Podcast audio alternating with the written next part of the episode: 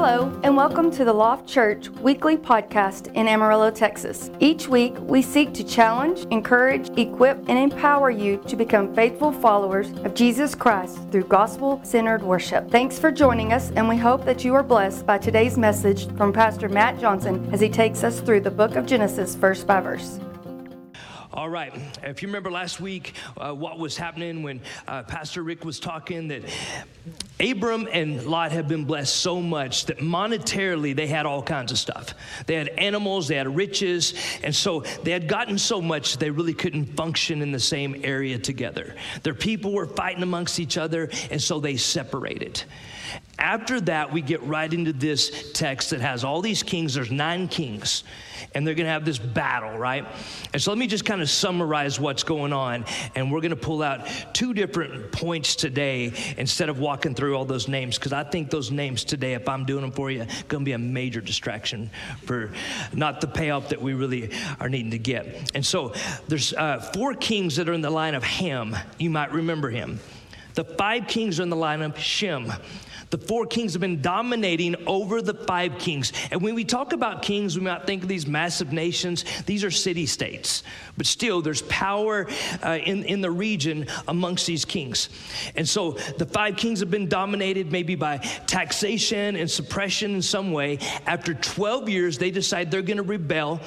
In your scripture, you might see a 13th year and then a 14th year take place. Remember that things took a while to happen because they weren't all on a group text, right? They weren't going like, no, I think we'll just rebel this week. Didn't happen. Took time to communicate, to get things together. And so they had been eh, under this suppression for now about 14 years when they go to battle and the four kings whoop or the five kings. They dominate them. They take their things, they take their people, and one of the people that was taken, you heard in the reading, was Lot, which is Abram's nephew. Abram's going to hear about it, so he gets together his 318 fighting men, and they go track them down, defeat them. They get Lot, they get the other people back and the possessions. And with that said, I'm going to pick up here in verse 17. It says, After Abram returned from defeating that king, and the kings aligned with him, the king of Sodom came out to meet him in the valley of Shaveh. That is the king's valley. Verse 18, it says, Then uh, Melchizedek, king of Salem, brought out bread and wine. He was priest of God Most High, and he blessed Abram, saying, Blessed be Abram by God Most High, creator of heaven and earth, and praise be to God Most High, who delivered your enemies into your hand. You may have not ever heard the name Melchizedek. I hope that when you leave today that you'll remember who he is. He's a character that just shows up briefly. We don't know a lot of history and background, but we know some stuff and it's an interesting person. In fact, there's a lot of mystery to him. Let me, let me tell you a little story, really the only story I got for you today. So if you like stories, you got to take this one. You know, we've been living with my dad for 11 months and we moved out two weeks ago. He let us go. And so, yeah, yeah. And so, uh, even our house isn't all the way ready, he was able to live there, which praise God, that's good. But I've been holding on to a story for a while that my wife didn't let me tell you guys until we had moved out.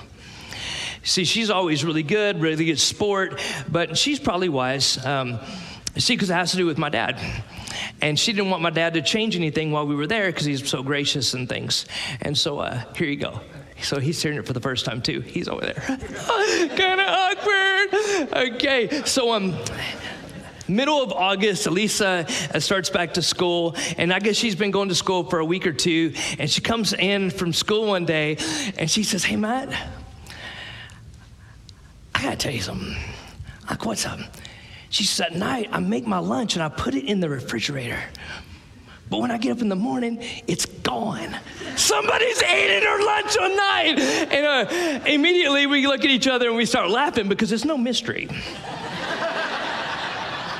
My dad is a notorious eater. He is, he eats like three dinners every day. He eats one like four, seven, and apparently about 11, right? And he was eating her lunch. And so Elisa's like, man, he's been gracious to us. If he wants my lunch, he can have it. But so she started hiding her lunch like behind stuff. You didn't even know, right? She was hiding it like, where's the food at? Yeah. And so it was no mystery to us. We knew what happened. My dad ate it. There's mystery here. See that connection? right? Right? there is super amount of mystery right here with this guy. Let me tell you about him. This guy, his name is Melchizedek. It's a hard name to say. It means king of righteousness. Okay, it's a good one. He is the king of Salem, which is short for Jerusalem. Salem means king of peace. He was a, he was a priest before there were priests. Years before there were priests. When he's bringing a snack, he's not bringing Elisa's lunch. Just thought of that, by the way, it just came out. He's bringing bread and wine. We call that communion. It's amazing these things that are about this guy. And if we're not careful, we're just be looking at it going, Is this Jesus? And that's always the debate. Is this Jesus in the Old Testament? Now, if you read your scriptures, what you'll find is, is that we see Jesus in the Old Testament. And sometimes Jesus, we see him as a type and a shadow. But there are other times that it's called a Christophany, where it's actually Jesus in the scripture. And the question is, is this one of those? And if you're just sampling it and you look at it and go, man, that's got to be Jesus, right? I don't think it is. I think it's a type and shadow, and in a few months I'll tell you kind of why. But I want us to know some more things about Melchizedek.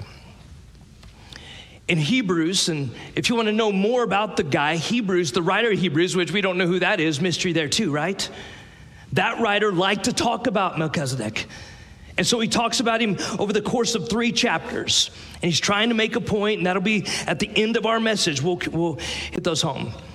But in Hebrews chapter 7, verse 3, it says, Without father or mother, without genealogy, without beginning of days, end of life, resembling the Son of God, he remains a priest forever. You think he's talking about Jesus? He's talking about Melchizedek.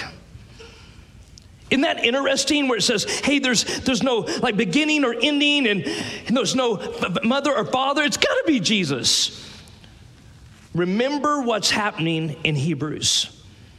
You got to make sure there's context when you read stuff. It's trying to make a point about there is uh, someone that's greater and superior to their system and their ways, and we'll get to the, more of that in a bit. That's not the only place in Scripture we see Melchizedek talked about. In Psalm 110, which is a messianic psalm, that means it's a psalm that's, that's pointing toward the Messiah. In verse 4, it says, The Lord has sworn and will not change his mind. You are a priest forever in the order of Melchizedek. Talking about Jesus will be in that order.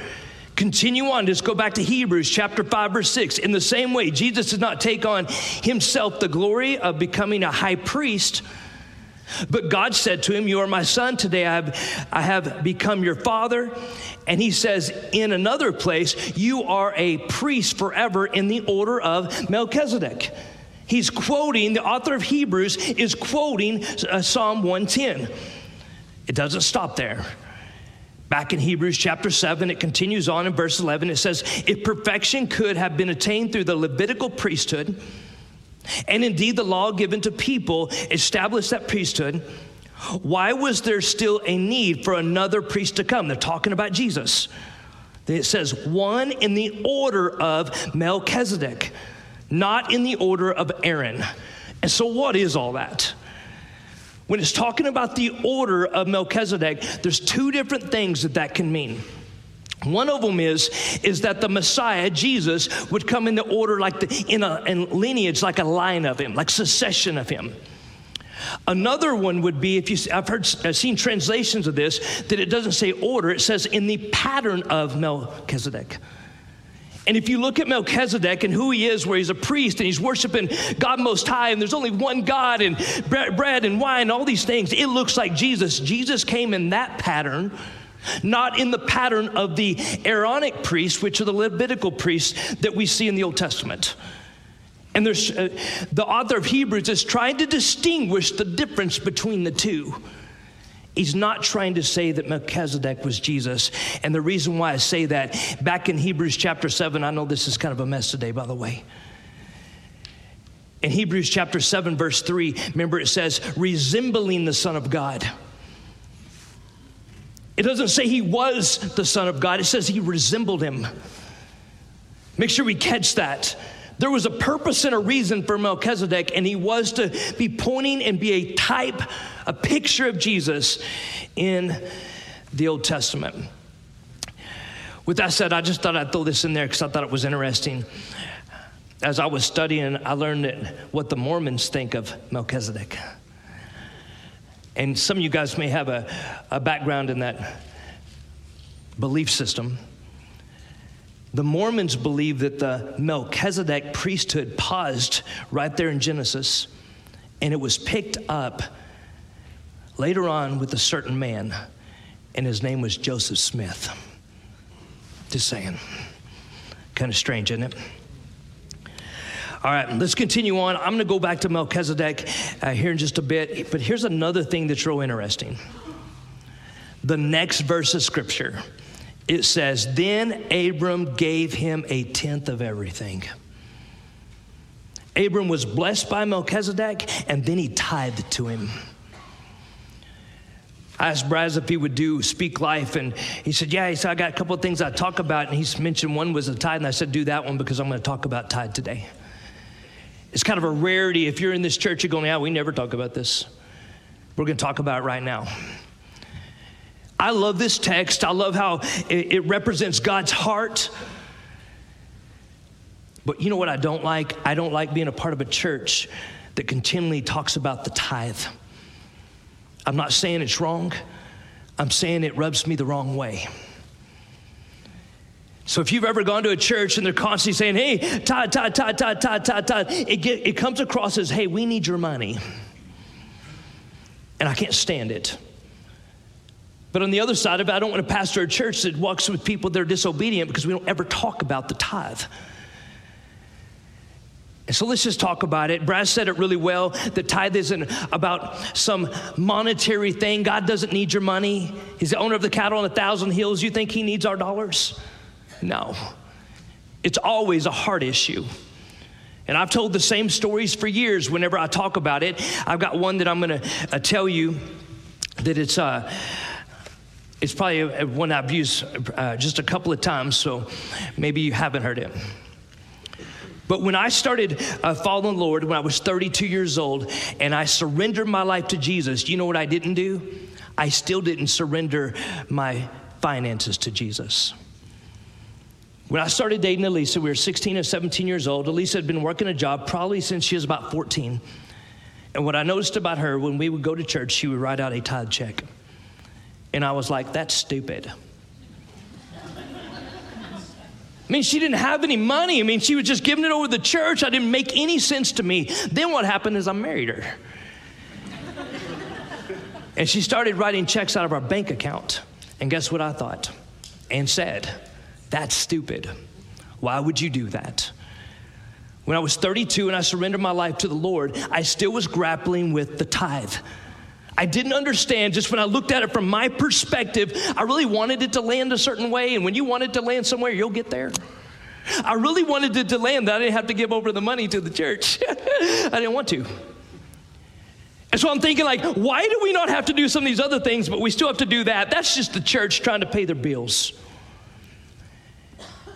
Until one day I came across that scripture right there, and it meant a lot to me. You see, what it reminded me was is the word tithe. This is the first time it's mentioned in Scripture. And so the tithe was around before the law, during the law, and I believe the, the, the tithe is around after the law. Now, some of you guys may argue and want to debate about it, but you can't debate about this. God's heart is that we give Him everything. Every area of our life, whether it's our time, our, our energy, our mind, our relationships, including our finances. You know, the last thing that people give over to the Lord is their money. They'll give you their time a lot faster than they will their money. but it's amazing what happens when you do. Now, here's my one story just to remind us that not everybody's going to see it that way. My kids have been really blessed. They've been able to go to a private school because Elisa teaches there. If she doesn't teach there, we can't afford to go. But they did, and uh, Zane uh, graduated from Ascension, and Bentley's a freshman there, and it's been a blessing. But I remember one time when Zane was, uh, I don't know, he was probably about an eighth, seventh or eighth grader. He was hanging out with all his friends, and all his, a lot of his friends are, are from affluent families, and they live in some of the nicest areas in the area. Very nice places. And so he'd come home and he'd go, Man, I just don't know why we don't get to live in a place over there. And I'm sitting, like, Well, we don't have that kind of money. yeah.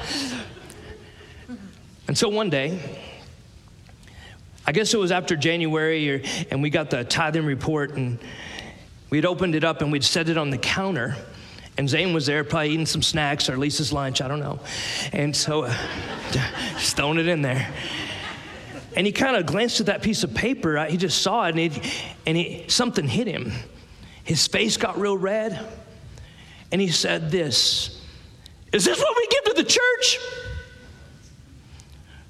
I said, Yeah. He says, You kidding me?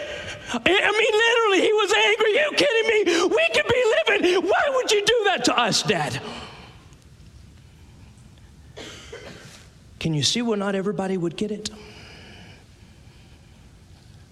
I want you to know that giving to the Lord is a blessing, not a curse. Of all the things in my life, I don't think I'm gonna look back and regret any of that. If anything, if I'm gonna regret it, maybe I'll regret that I didn't trust Him earlier, or maybe even give more.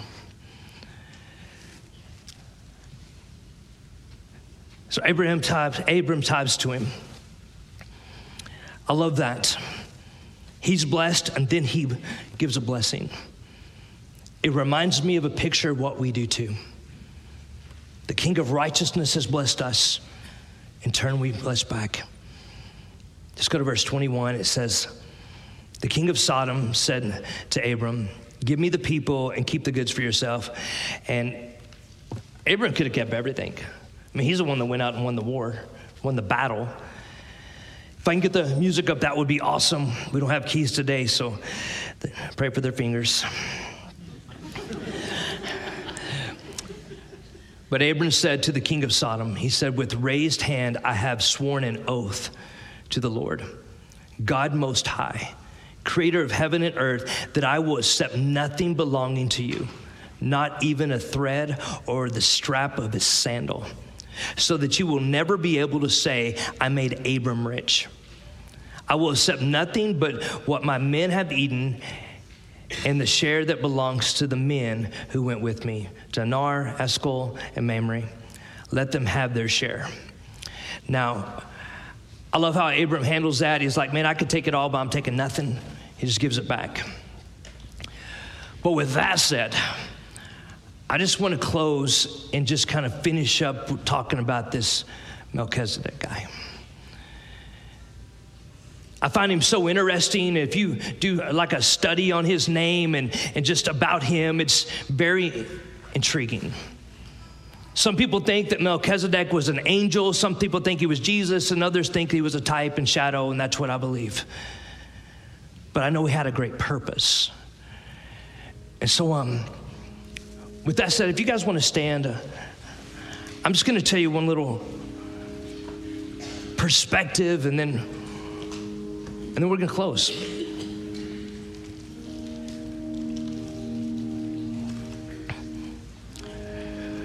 When I think about Melchizedek um, and how he just appears, and in Hebrews it says he had no beginning or ending or had no mother or father, I don't think that's the point. I think the point that the writer of Hebrews is trying to say, and the reason why we don't get all the details in Genesis, is because if you tell all the details, he looks a lot less like Jesus. And the point was that Melchizedek would look like Jesus, and he would be a type of Jesus. It isn't that he just appeared, he had a, a mother and a father. We just don't have record of it. We don't have any genealogy and we don't know when he started or where when he ended, but he did. He had a purpose. And so when I was studying it this week, I kept coming back to the same, same things. And the same thing was that reminding myself that the same God that wrote Genesis is the same God that wrote Hebrews. You ever thought about that? I mean, we have different authors and names on them, but the same Holy Spirit inspires us, so God's writing it all. And so, can you just go with me for a second? Think about the writer of Hebrews and, and trying to make a point. Trying to make a point that there is a, a, a greater priest, that there is a greater way of living, that their system that they had was not superior to Jesus. And think of that writer there, just thinking, like, man, how can I explain this in a way that they may get it? And the Spirit of God brings up Melchizedek. And so let's talk about him. Melchizedek, he was the king of righteousness, the, the king of peace, the king of Jerusalem. He was the one that would bring wine and bread. He was a priest before there were priests. But when the writer of Hebrews wants to make his point, what he does is he talks about how Jesus is greater than the Aaronic priest. But he says, but he's in the order of Melchizedek. Saying, hey, he's better than the, the way that you've been functioning. He's better than the priesthood that you've been worshiping. He looks different. And because he had that reference, he could go back and say, Look, this is what it looks like. It is a pattern of what Jesus came in that was foretold about. Melchizedek's important. In Hebrews, the writer's just trying to say that Jesus is better. Did you know that uh, there's some great people in the Bible? Some great ones. Did you know there's a better Adam? There's a better Abel. There's a better Noah, a better Abraham. There's a better Isaac. There's a better Jacob, a better Moses. There's a better Joshua. There's a better Daniel. There's a better Elijah. There's a better David. There's a better Aaron. There's a better Samson. There's a better Jonah. There's a better Joseph. And yes, there's a better Melchizedek. And his name is Jesus. And the stories in the Bible aren't just, aren't just pointing, they are all about Jesus. About he's better than everything, he's superior than any system that we can put in place. And it's always about him. And so um we hear about Melchizedek and how he's better and how Jesus is better though. How do we apply that to our life as we walk out into a broken world? What I was thinking this week as I was walking around here, I remember about three weeks ago we had that basket with all the cards in it.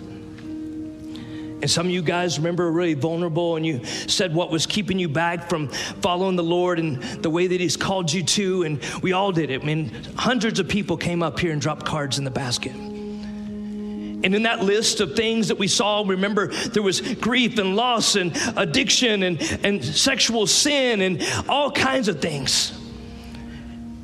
And as I was studying this week, and the theme in my head is Jesus is better. Man, I just want you to see this.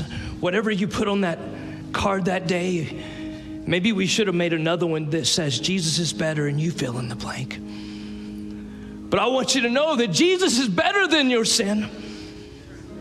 Jesus is better than your addiction. He's better than sex. He's better than drugs. He's better than it all. He's better than the, your grief and your loss and your idolatry and whatever is that you're holding on to. Jesus is better. And we're supposed to know that. Church, it's one thing for us to say it, but it's another thing to live a life that reflects that. He's better. Let me pray for us. Father God, I thank you for your love and grace. Interesting text, God. talking about the tithe, and for that, talking about Melchizedek. A mysterious man, but nah, he's really not. He looks a lot like Jesus. Oh, my prayer is that by the work of your Spirit, that we look a lot more like Jesus too. In the way that we love, the way we have compassion, the way that we trust you, the way we give over every area of our life.